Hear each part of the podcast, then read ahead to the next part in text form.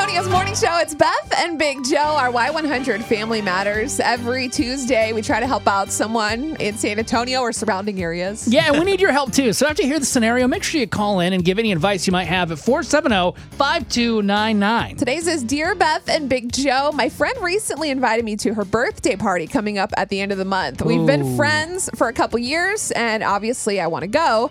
However, I'm a little concerned. She's holding it at a restaurant, and I'm not sure how many people are invited. I'm worried because of everything going on right now with coronavirus, and I don't really know what the other people have been doing in their lives. Honestly, I have a hard time trusting anyone right now. I don't want to say no since it's her birthday, but I'm thinking I might have to do that because I don't want to risk my health or my family's health.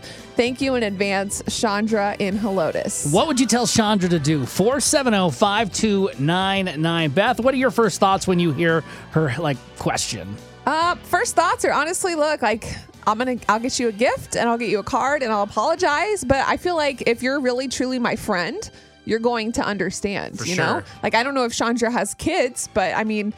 I don't have kids, and at the same time, I wouldn't want to put my health or my husband's health or any of my, oh, you guys, your health in yeah. jeopardy going out to, you know, a gathering for someone's birthday. But I'm also a little more paranoid at this point. No, for sure. But I think to piggyback off what you're saying, Beth, I think that's kind of the thing to do. Your friend would probably understand this isn't something that's just happened. For months now, people have been kind of missing big events like weddings, for example. Birthday yeah. parties are very important too, but not like a wedding.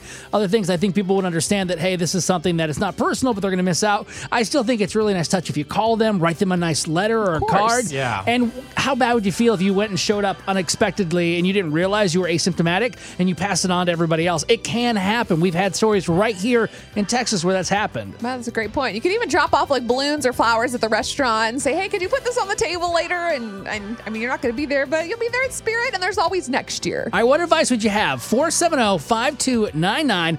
I would say do not go, just because a lot of the people getting coronavirus are in like group settings, and one of my coworkers, a lot of her family has gotten the coronavirus in a closed setting where you're sitting near a lot of people. Yeah. They don't see it very often. So I'd say just send her a gift, send her a card, and I think she'll understand. I mean, I would. Yeah, I'm trying to think of, like, obviously we all want to see each other, but who's going to be mad at you? Who's really, if they're a friend, going to say, how dare you not come to my birthday party? And if they're mad, guess what? They'll get over it, and you're still going to be protecting your health along with your family. So, I mean, you got to exactly. just pick what's, what's more important to always- you. There's always next year, too. Hopefully. Know? I know.